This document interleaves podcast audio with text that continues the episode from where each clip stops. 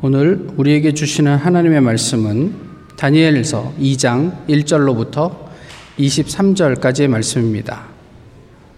구약 성경 다니엘 2장 1절로부터 23절까지의 말씀을 이제 봉독하겠습니다.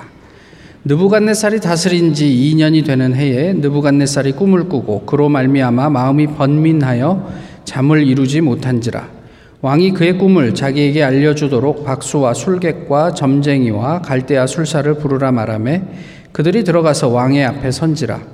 왕이 그들에게 이르되 내가 꿈을 꾸고 그 꿈을 알고자 하여 마음이 번민하도다 하니 갈대아 술사들이 아람 말로 왕에게 말하되 왕이여 만수무강하옵소서. 왕께서 그 꿈을 종들에게 이르시면 우리가 해석하여 드리겠나이다 하는지라 왕이 갈대아인들에게 대답하여 이르되 내가 명령을 내렸나니 너희가 만일 꿈과 그 해석을 내게 알게 하지 아니하면 너희 몸을 쪼갤 것이며 너희의 집을 거름 더미로 만들 것이요.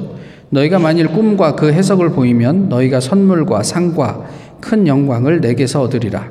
그런즉 꿈과 그 해석을 내게 보이라 하니 그들이 다시 대답하여 이르되 원하건대 왕은 꿈을 종들에게 이르소서 그리하시면 우리가 해석하여 드리겠나이다 하니 왕이 대답하여 이르되 내가 분명히 아노라 너희가 나의 명령이 내렸음을 보았으므로 시간을 지연하려 함이로다. 너희가 만일 이 꿈을 내게 알게 하지 아니하면 너희를 처치할 법이 오직 하나이니 이는 너희가 거짓말과 망령된 말을 내 앞에서 꾸며 말하여 때가 변하기를 기다리려 함이라. 이제 그 꿈을 내가 내게 알게 하라. 그리하면 너희가 그 해석도 보일 줄을 내가 알리라 하더라. 갈대아인들이 왕 앞에 대답하여 이르되 세상에는 왕의 그 일을 보일 자가 한 사람도 없으므로 어떤 크고 권력 있는 왕이라도 이런 것으로 박수에게나 술객에게나 갈대아인들에게 물은 자가 없었나이다. 왕께서 물으신 것은 어려운 일이라 육체와 함께 살지 아니하는 신들 외에는 왕 앞에 그것을 보일 자가 없나이다 한지라 왕이 이로 말미암아 진노하고 통분하여 바벨론의 모든 지혜자들을 다 죽이라 명령하니라 왕의 명령이 내림에 지혜자들은 죽게 되었고 다니엘과 그의 친구들도 죽이려고 찾았더라. 그때의 왕의 근위 대장 아리옥이 바벨론 지혜자들을 죽이러 나가매 다니엘이 명철하고 슬기로운 말로 왕의 근위 대장 아리옥에게 물어 이르되 왕의 명령이 어찌 그리 급하냐 하니 아리옥이 그 일을 다니엘에게 알림해 다니엘이 들어가서 왕께 구하기를 시간을 주시면 왕에게 그 해석을 알려 드리리이다 하니라. 이에 다니엘이 자기 집으로 돌아가서 그 친구 하나냐와 미사엘과 아사랴에게 그 일을 알리고 하늘에 계신 하나님이 이 은밀한 일에 대하여 불쌍히 여기사 다니엘과 친구들이 바벨론의 다른 지혜자들과 함께 죽임을 당하지 않게 하시기를 그들로 하여금 구하게 하니라. 이에 이 은밀한 것이 밤의 환상으로 다니엘에게 나타나 보임에 다니엘이 하늘에 계신 하나님을 찬송하니라. 다니엘이 말하여 이르되 영원부터 영원까지 하나님의 이름을 찬송할 것은 지혜와 능력이 그에게 있음이로다. 그는 때와 계절을 바꾸시며 왕들을 패하시고 왕들을 세우시며 지혜자에게 지혜를 주시고 총명한 자에게 지식을 주시는도다. 그는 깊고 은밀한 일을 나타내시고 어두운 데 있는 것을 아시며 또 빛이 그와 함께 있도다. 나의 조상들의 하나님이여 주께서 이제 내게 지혜와 능력을 주시고 우리가 주께 구한 것을 내게 알게 하셨사오니 내가 주께 감사하고 주를 찬양하나이다. 곧 주께서 왕의 그 일을 내게 보이셨나이다 하니라. 아멘. 얼마면 돼요? 아, 이번에 한국 방문 중에 샴페인 출신들의 모임이 있었습니다. 아, 그때 어떤 분에게 샴페인에 큰 실내 놀이터를 만들면 좋겠다고 제가 영업을 좀 했어요. 그러니까 그분이 저에게 물어본 말입니다. 얼마면 돼요? 제가 뭐라고 대답했을 것 같으세요?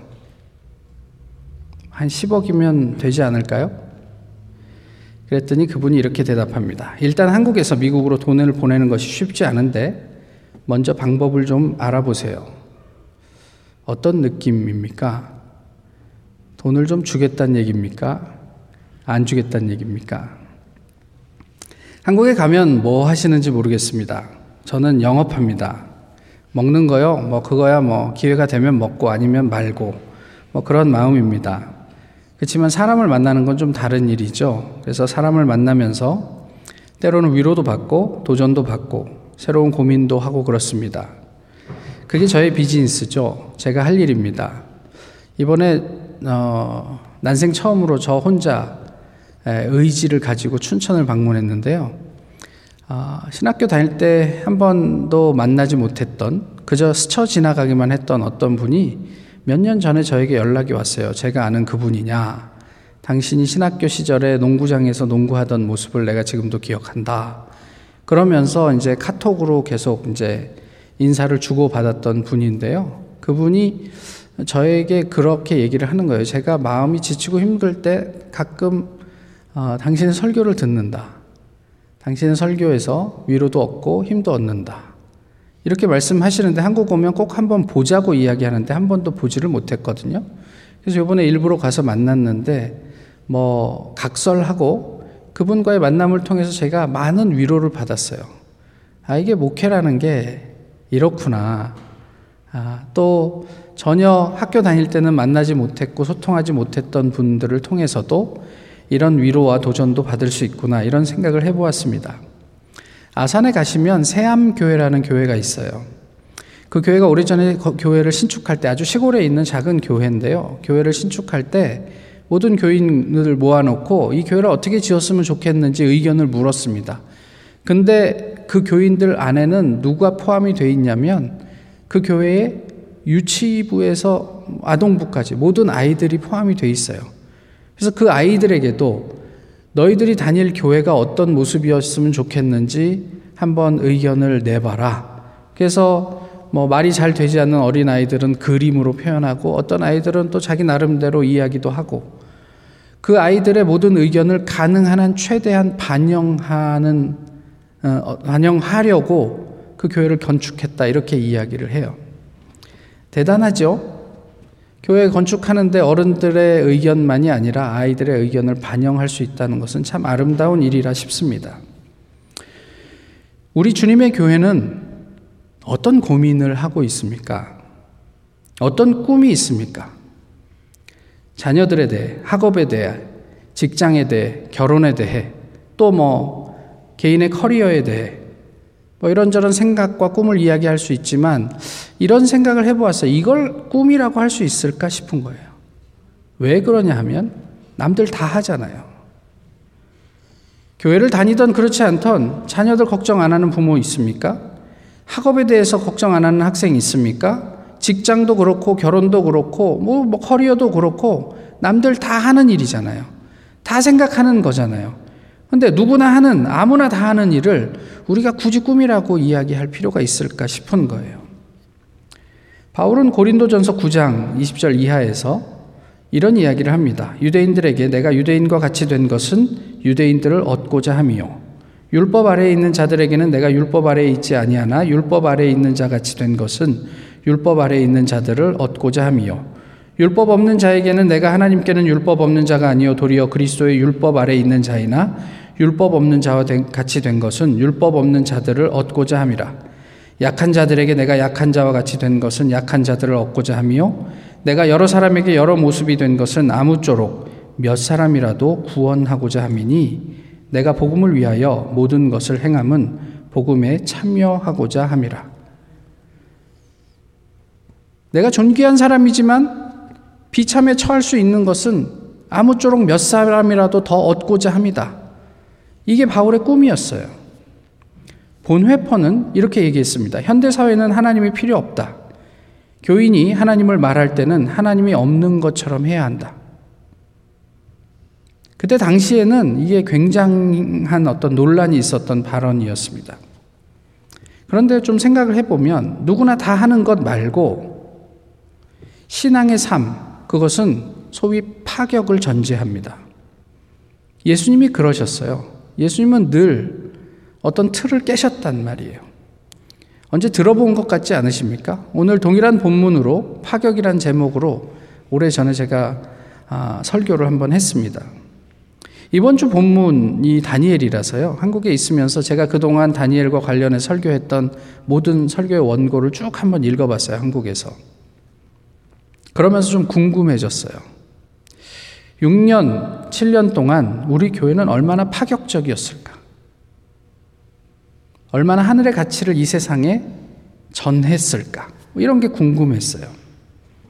오늘 본문의 내용들은 읽으시는 대로 뭐 그리 어렵지 않게 이해를 하실 것입니다. 그렇지만 본문을 보면서 우리가 오해하는 게 있어요. 뭐냐면 목사로서 또는 크리스찬으로서 가져야 할 것 같은 어떤 그런 부담이 있단 말이에요. 그게 뭐냐면 신적인 권위예요. 그러니까 누가 말하지 않아도 그 사람의 얼굴 보고 눈빛 보면 아, 제가 좀 요즘에 무슨 문제가 있구나. 그 문제가 뭐구나. 뭔가 이런 거를 알아차려야 될 것 같은 부담이에요. 지금 느부갓네살 왕이 당시에 그런 어떤 여러 가지 영험한 사람들에게 소위 지혜, 지혜자라고 통칭되는 그런 사람들에게 물었던 내용이 그런 겁니다. 최근에도 어떤 그, 그, 그 부부의 이야기가 나왔는데 15년 동안 글쎄요, 뭐 국가 공무원을 하다가 신내림을 받아갖고 법사가 되었다는 사람에게 매여서 산 이야기를 하는데 우연히 그분이 이 사람들의 어떤 그런 좋지 않은 일을 한번 맞췄어요. 그러고 나서부터는 이 사람이, 아, 이 사람이 되게 용한 사람이구나. 그러고는 15년을 그렇게 그렇게 그 사람에게 끌려다니면서 뭐 이렇게 힘들게 살았다. 이런 이야기가 방송을 탔단 말이에요. 이게 비단 어떤 법사에 대한 이야기입니까? 교회 안에도 그런 이야기들은 비일비재하잖아요. 그러니까 저희가 생각하듯이 어떤 영험한 경험들, 그런 어떤 예언들만으로 우리가 그 사람에게 모든 크레딧을 다 줄 수 있겠는가 하는 점이에요. 어쩌면 때로는 목회를 하면서 나에게 그런 능력이 있다면 훨씬 더 수월하게 교인들을 휘어잡고 목회를 할 수 있지 않을까 이런 기대도 하는 것이 어, 있지 않은가 하는 거예요. 그런데 본문은 그런 이야기를 하는 것 같지만 그런 것과는 별개의 이야기를 하고 있단 말이에요. 고대 근동을 제패한 느부갓네살의 꿈에 대한 이야기예요. 1절에서 꿈을 꾸었다라고 얘기하는데 이건 복수거든요. 그 꿈들을 꾸었는데 무슨 이야기냐면 반복해서 계속 꿈을 꾸었다는 얘기예요. 느부갓네살이. 밤마다 당대 최고의 권력자를 유린한 꿈은 무엇이었을까? 당시 주변 세계를 제패한 왕의 어, 연약함을 오늘 본문을 통해서 보게 돼요. 예전에도 말씀을 드렸는데 명나라와 청나라에 이르기까지 명나라에서 청나라에 이르기까지 황제가 거했던 성이 자금성이죠. 자금성 주변에는 나무가 없다고요. 왜 그렇죠? 자객들의 침투를 방지하기 위해서 그 경호를 위해서 나무 주변의 나무를 다 잘라버려서 그렇다는 거예요. 이게 최고 권력자의 삶이요 불안함입니다. 느부갓네살은 자기 악몽을 해결하기 위해서 네 부류의 사람 그보다는 가능한 동원 가능한 모든 사람을 불렀습니다. 불안하니까 목사도 부르고 승려도 부르고 점장이도 부르고 신부도 부르고 구루도 부르고 랍비도 부르고 뭐 그냥 소위 내 뭐 문제를 해결할 만한 사람 병을 고쳐줄 수 있는 사람을 다 불러냈단 말이에요. 그리고 이 사람들이 왕과 모종의 줄다리기를 하고 있어요. 문제는 뭐냐면 꿈의 내용을 몰라요. 꿈을 꾼 당사자는 알았을까요? 오늘 본문을 좀 살펴 자세히 들여다보면 당사자도 몰랐어요. 몰랐는데 뭐가 남냐면 정서가 남아요. 뭔가 불길한 꿈을 꿨어요. 그런데 그 내용이 무엇인지 정확하게 기억나지도 않고 기억나지 않으니까 해, 뭐 해석할 도리도 없는 거예요. 그래서 사람들을 불러들인 거죠. 이 사람들이 답답해서 하는 말이 이겁니다. 꿈 내용을 말씀해 주십시오. 그래야 해석하지 않겠습니까? 근데 본인도 모르는 내용을 어떻게 이야기하겠어요?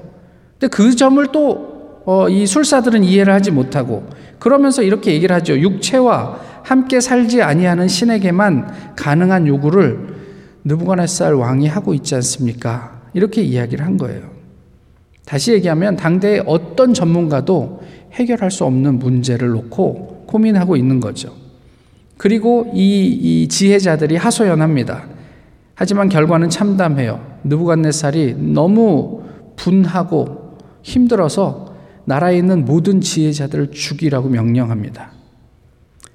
그러니까 전국에 있는 교수님들은 다 죽었어요.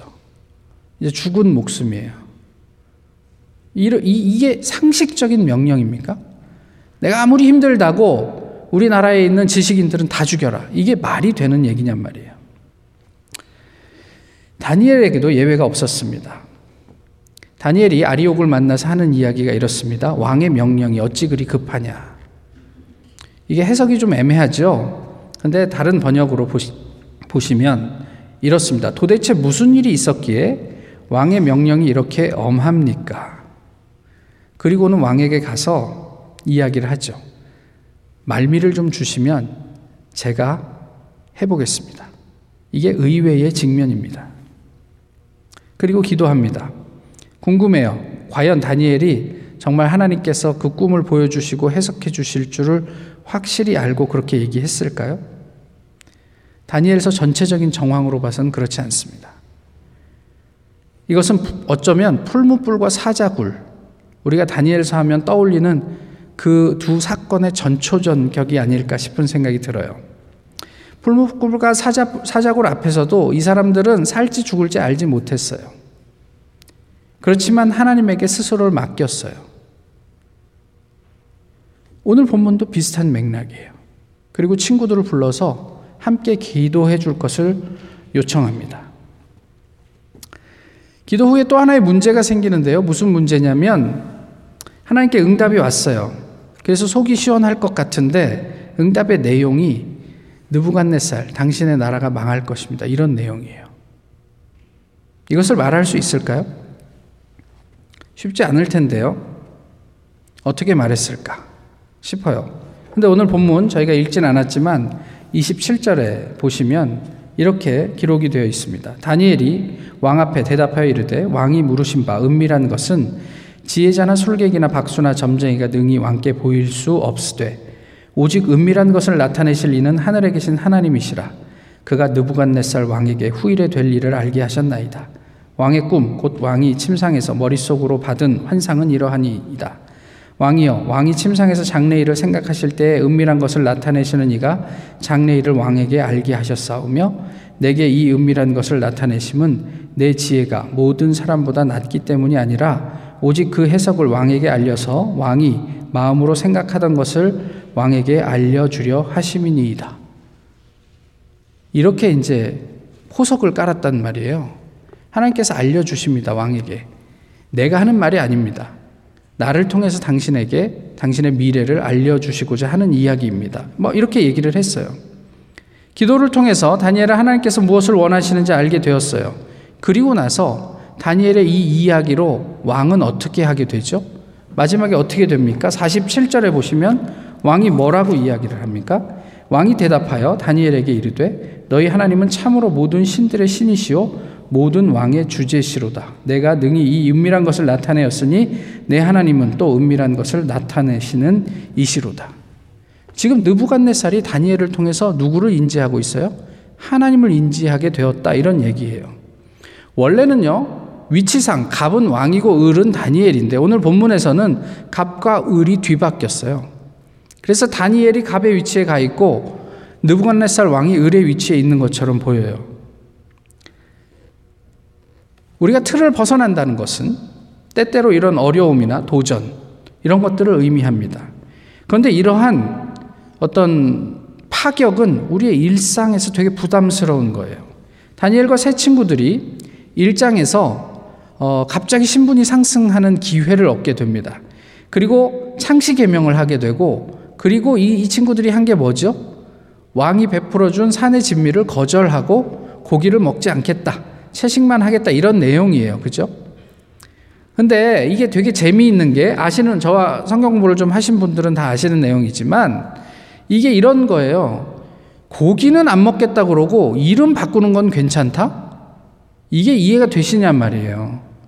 그러니까 다니엘, 뭐 하나냐, 뭐 이런 이런 거는 다 야, 엘 이런 게 들어가면서 하나님의 이름이 들어간 거예요. 우리 식으로 하면 무슨 뭐 뭐뭐 찬미 뭐 찬영이 뭐 이런 이름을 뭘로 바꾸냐면 무슨 신무당 뭐 이렇게 바꾼 거예요. 바벨론의 신의 이름으로 다니엘의 이름을 바꾼 거거든요. 물론 발음이 어려워서이기도 하겠지만 어쨌든 그렇게 됐는데 다니엘과 새 친구는 그 이름을 바꾼 거에 대해서는 이런 반구도 하지 않습니다. 그러나 이 음식을 우리는 왕이 내린 이 음식, 특별히 고기는 우리가 먹지 않겠습니다. 이렇게 이야기를 하는 거예요. 그것이 무슨 의미인지 궁금하시면 옆에 있는 의미를 아는 분에게 여쭤보십시오. 일장의 내용을 오늘 다 얘기할 수는 없으니까 그렇게만 말씀을 드리겠습니다. 어쨌든 그런 어떤 어떤 그런 일들이 있었어요. 그 앞에서 그들의 파격적인 돌파. 그러니까 우리가 어, 육식을 하지 않고 채식만 하겠다고 얘기하는 이런 것들은 그들로 하여금 하나님을 생생하게 경험하는 기회를 만들어 줬어요. 무슨 이야기냐면 다니엘은 종의 신분이잖아요. 지금 수백 명의 어떤 후보들 가운데 왕에게 선택받을지 그렇지 않을지 모르는 상황 속에서 그들을 관리하는 사람에게 우리는 이 음식을 먹지 않겠습니다. 이렇게 얘기하면 그 관리자는 뭐라고 얘기하면 그만이죠? 그래, 잘 가. 그리고 죽이면 그만이에요. 뭐 자기가 스스로 부담을 가질 게 뭐 있어요? 얘네들 없는 사람 치면 되죠. 그런데 성경은 뭐라고 얘기하냐면 하나님께서 다니엘로 하여금 환관장에게 은혜와 긍휼을 얻게 하신지라 이렇게 말씀하고 있어요. 이게 굉장히 중요한 대목이에요. 우리 눈에 띌 때는 이게 뭐 그냥 채식만 한다고 그래서 그게 받아들여졌다 이런 얘기가 아니고요. 말씀드렸던 것처럼 다니엘서 하면은 우리가 알고 있는 사자굴 풀무불 그것의 전초전 전초전 전초전 이런 어떤 일상들이 누적이 돼서 사자굴에도 들어가고 풀불에도 들어가는 거죠. 그저 어떤 영웅이 갑자기 튀어나와 갖고 사자굴에 들어가는 게 아니더란 말이에요. 그 이야기를 하고 있어요. 그런 경험이 오늘 본문에서 또 하나의 어떤 경험을 가능하게 했다. 이런 얘기죠. 믿음은 어, 히브리서 11장에 믿음이 무엇인지 쭉 나열하고 있지 않습니까? 믿음을 가진 사람들의 삶을 나열하고 있어요. 믿음은 보지 못하는 것들의 증거다라고 얘기를 하고 있죠. 만약에 다니엘이 기도하기 전에 꿈을 보게 될 것을 확실히 알았다고 한다면 우리가 오늘 본문에서 다니엘에게 배울 믿음은 없습니다. 모든 걸 다 확실히 알고 있는데 그게 무슨 믿음이 필요해요? 그냥 그렇게 살기만 하면 되죠. 다니엘과 친구들 역시 삶의 엄중한 도전 앞에 자신의 미래가 어떻게 될지 알지 못했습니다. 사자굴의 위협 앞에서도 그래서 그들은 뭐라고 얘기했냐면 다니엘은 그리 아니하실지라도 풀무불 앞에서도 그렇게 얘기했어요. 그리 아니하실지라도 우리는 하나님을 선택하겠다. 이렇게 얘기를 한 거예요. 목숨을 건 투신이었습니다. 궁금한 건 이것입니다. 그들은 그랬습니다. 우리도 할 수 있을까요? 우리도 목숨 걸고 그 하나님을 선택할 수 있겠느냐 하는 점이에요. 과거, 과거라고 해봐야 불과 10년도 되지 않은 일이지만 하나님께서 우리 교회를 어, 위해서 어떻게 역사하셨는지 우리가 아시는 분들은 다 아시잖아요. 우리가 어떻게 이 교회, 이 자리에 에, 들어오게 되었는지, 또 우리 교회가 여러 가지로 어려울 때, 특히 재정적으로 어려울 때 어떻게 알지도 못하는 사람들을 통해서 거금의 돈이 한국으로부터 우리 교회로 건너오게 되었는지 아시는 분들은 아시잖아요. 하나님은 지금 또 우리에게 어떤 역사를 하고 계실까? 이번에 한국 방문 중에 조금 전에 처음에 시작하면서 말씀드렸던 것처럼 그래서 목사님 얼마면 돼요? 될까요? 우리 교회 10억이면은 뭐 거의 한 10년은 아주 최소한으로 쓰고 아껴야지 10억을 모을 수 있을 텐데 그런데 10억 그 액수를 보십니까?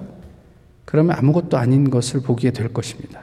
그렇지만 그 가운데 계시는 하나님을 보면 앞으로 직면하게 될 다양한 도전 앞에 우리는 또 하나님을 선택할 수 있게 될 것이란 말이에요. 여기서 중요한 것은요, 그러한 다니엘과 친구들의 파격적인 삶을 느부갓네살이 보고 있다는 점이에요. 우리의 삶을 통해 우리 주변의 사람들은 천지의 주제이신 하나님을 고백하게 될까요? 우리의 삶을 보면서 야 그래 네가 믿는 하나님이 진짜 신인 것 같아 이런 고백을 들어보셨습니까? 우리 교회를 통해서 사람들은 하나님의 살아계심을 보게 될까요?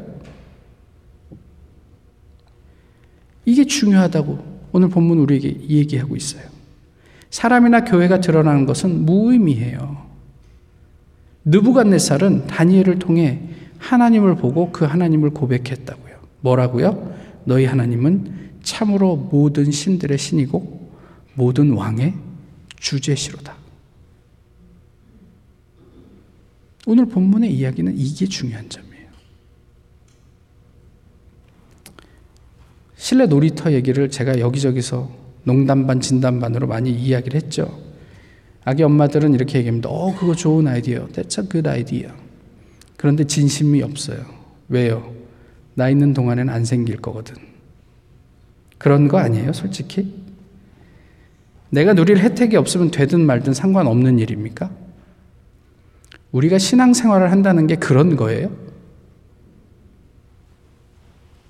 하나님께서 우리를 통해 이루어 가실 하나님의 일이 그저 내 눈앞에서 당장에 일어, 일어나야 되는 어떤 초자연적인 일만 하나님의 일이라고 생각하시는 거예요? 내가 죽은 다음에 이루어지면 안 돼요? 그것을 위해서 오늘 내가 할 수 있는 무언가를 하려는 노력들은 하면 안 되는 거예요?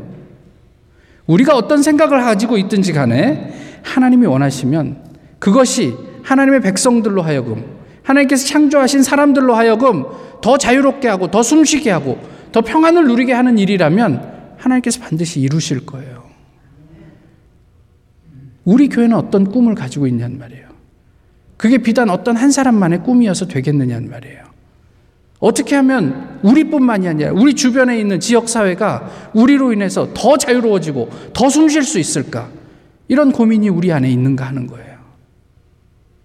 왜 너는 나의 필요를 채워주지 않아? 이런 요구들만 있는 게 아니라 하나님께서 우리를 창조하신 그 목적대로 예수님께서 이 땅에 오신 너희를 자유케 하러 내가 왔노라 하고 하신 그 목적대로 우리가 그 예수님의 사명을 이어받아서 그 일을 할 수는 없겠느냐 하는 거예요. 하나님께서 우리 그, 그 코로나 기간을 통해 우리 교회에 재정을 좀 주셨죠. 그래서 이렇게 저렇게 우리가 여러 가지로 고민을 하고, 어, 좀 사용할 수 있는 재정이 한 7만 불, 8만, 8만 불 좀 된다고 말씀을 드렸잖아요. 그래서 그 세 가지 방향에서 선교사들을 후원하고 청년들과 중고등부 또 우리 아, 아이들을 어, 지원하고 그리고 뭐 그 기타 이 사회에 필요한 우리 주변의 지역 사회에 필요한 일들에 사용을 하자 이렇게 이야기를 나누었지 않습니까? 그래서 올 가을에 Thanksgiving break 때 로마를 향해서 선교 여행을 가려고 계획하고 있잖아요. 청년들이 갈지 중고등학생들이 갈지 누가 갈지 가고 싶은 사람은 다 갈 수 있습니다. 올 가을 우리의 가슴을 그것이 뛰게 할 것입니다. 미래의 교회를 위한 의미 있는 투자가 될 것입니다. 그에 대한 기대가 있으신가 하는 거예요. 하나님을 알지 못하던 지체들이 하나님을 체험하게 될 그 역사를 꿈꾸고 계세요? 목사님, 내 친구 중에 교회 안 다니는 애 있는데 같이 가도 됩니까? 물론이죠. 그가 그곳에 가서 하나님의 일부분이라도 경험할 수 있다면 그것이 그의 미래에 하나님을 경험하는 또 다른 단서가 될 수 있다면 얼마든지 우리가 천불, 이천불 아니라 만불이라도 투자할 수 있는 거 아닙니까? 그거 아껴서 뭐 하시게요? 땅에 묻어뒀다 뭐 하시게요? 그런 하나님의 개입을 기도하십니까? 저는 기도하셨으면 좋겠어요. 그게 교회가 뭐 그렇게 하니까 하든가 말든가 나랑 큰 상관 없으니까 이게 아니고요. 우리가 함께 기도하고 그 역사를 기대할 수 있었으면 좋겠어요. 그 비단 갔다 와서 좋았습니다. 이런 이야기가 아니에요. 10년, 20년 후에 그 사람들이 어떻게 변할지 알아요. 제가 어, 몇, 몇달 전에도 말씀드렸던 것처럼 김광식이 목사가 돼서 제 앞에 나타날 줄을 누가 알았어요. 그러나 그때 당시, 제가 군대에 있을 그 당시에는 그와 치열하게 하나님을 고민하고 나누고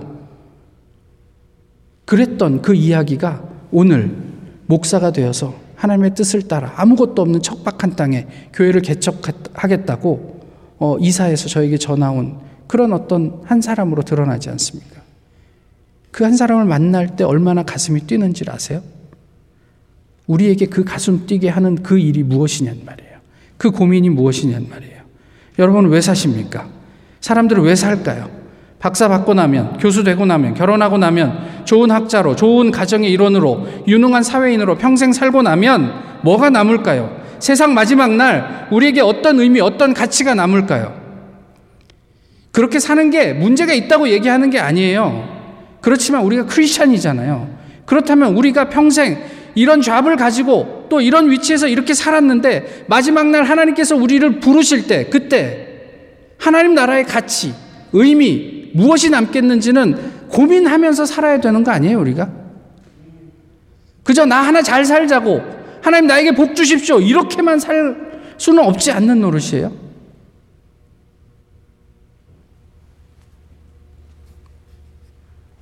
바울이 그랬던 것처럼 그것이 몇 사람일지라도 다니엘과 새 친구가 그랬던 것처럼 우리가 친일파로 살게 되더라도 다니엘과 새 친구는 친 바벨론파로 살았어요, 평생. 바벨론의 고위 관료로서. 그렇게 되더라도 그 비아냥과 멸시 또 그 유혹과 갈등 속에서도 47절을 목적으로 우리의 자리를 지켜낼 수 있겠냔 말이에요. 내 하나님은 신 중의 신이요. 왕 중의 주제시로다.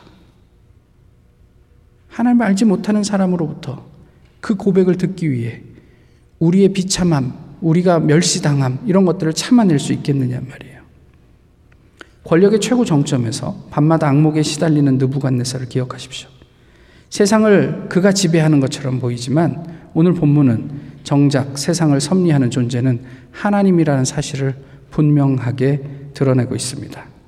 내가 모든 사람에게서 자유로우나 스스로 모든 사람에게 종이 된 것은 더 많은 사람을 얻고자 함이라. 바울의 고백처럼 해산하는 수고에 버금가는 어려움이 있을, 지라도 생명을 우리의 목적, 우리 교회의 목적과 궁극적 가치로 삼는 세상의 가치와 어울리지 않는 그런 파격적인 삶을 살 수 있기를 바랍니다. 거인을 인, 바로 인지한 사람만이 세상에서 자유로울 수 있어요.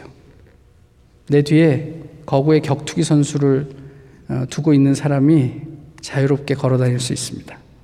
하나님을 인지한 신앙인만이 우리의 전 존재를 파격할 수 있습니다. 1960년대 체코의 교회는 이미 이런 말을 했어요. 교회가 교회되려면 사회의 도움이 필요하다. 목사가 목사되기 위해서는 평신도의 도움이 필요하다. 이제 교회는 교회를 넘어서야 합니다. 벗어나야 합니다. 모쪼록 거인의 어깨, 하나님의 무등을 타고 우리가 어바나라는 시골에서 일하지만 아, 하나님 창조하신 전 세계를 지향할 수 있는 그런 주님의 교회가 되기를 소망합니다. 이것이 이번 한국 방문 중에 많은 사람들과의 교제를 통해 제가 가지고 온 영업 결과입니다. 한국 방문 많이 하시는데 이런 고민들을 함께 나누었으면 좋겠어요. 만나는 사람들과 교회를 고민하고 하나님 나라를 이야기할 수 있었으면 좋겠단 말이에요. 세상의 루틴을 파격하십시오. 세상의 번민과 악몽에서 벗어나 하나님이 사랑하는 자에게 주시는 잠을 즐기게 될 것입니다. 예수님에게 투신하십시오. 세상이 줄 수 없는 평안을 누리게 되실 것입니다. 기도하겠습니다. 하나님께서 세상을 주관하심을 고백합니다. 우리의 신앙과 삶을 통해 세상이 예수님을 알게 하옵소서. 우리의 일상 가운데 사람의 가치를 파격하는 성령의 힘을 경험하며 담대하게 하옵소서. 주님의 평화와 하늘의 자유를 우리 모두가 누리게 하옵소서. 예수님 이름으로 기도하옵나이다. 아멘. 찬송가 449장